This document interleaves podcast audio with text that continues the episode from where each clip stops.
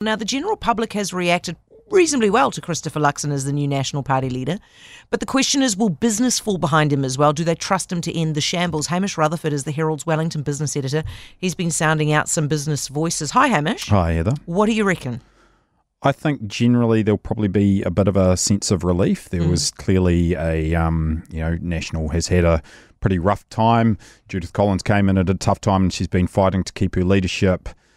Wasn't necessarily a terribly coherent business strategy. So I think not only Chris Luxon, but if the rumours are true about Simon Bridges coming into finance, I think that would be probably welcome broadly. Oh, really? They like the idea of Simon Bridges? Well, you know, he's an experienced guy. He's been around. They know a little bit about what he stands for.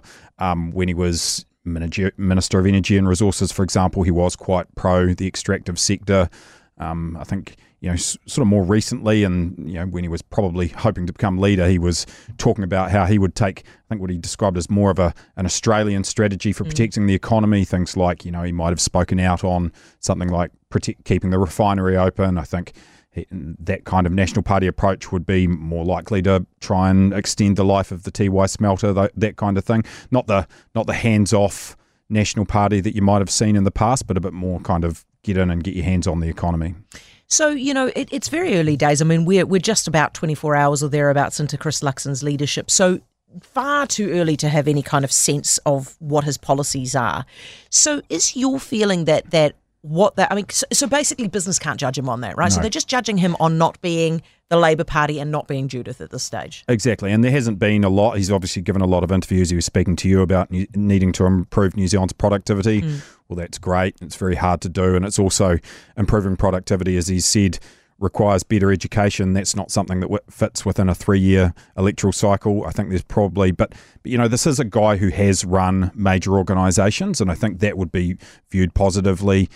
He's talked about turning around major organisations. I'm not sure how people within Air New Zealand would find that, but he clearly has got a lot of experience. I was going to ask you about that because there are questions about whether saying that he's turned around that business is actually fair and accurate.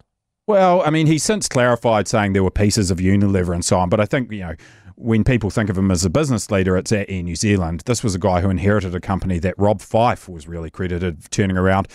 And I think there's probably a sense that, he led Air New Zealand through a real golden age of travel where airlines around the world were expanding, probably didn't see the writing on the wall towards the end of it. I think Air New Zealand bought a whole lot of new planes towards the end of his time at Air New Zealand when perhaps the other airlines were seeing that tougher times were ahead. So specifically for Air New Zealand, I don't think that's a fair characterisation. Do you think that business has had such a rough time in the last 4 years under the Labour government that they almost had their expectations lowered? They'll just take anything that isn't rough on them at this stage. Or are they very clear on what they want from a National Party under Luxon? Well, I mean, I think we've got to wait to see what the policies of Chris Luxon are like, but he does have the credentials and by reputation, he is a guy that gets the best out of people, that can focus on issues quite intensely, can get down to the detail of stuff. So, I mean, I think he'll certainly have the benefit of the doubt compared to what they have been getting and, some of the policy uncertainty you've had around Labour. So I think it's more,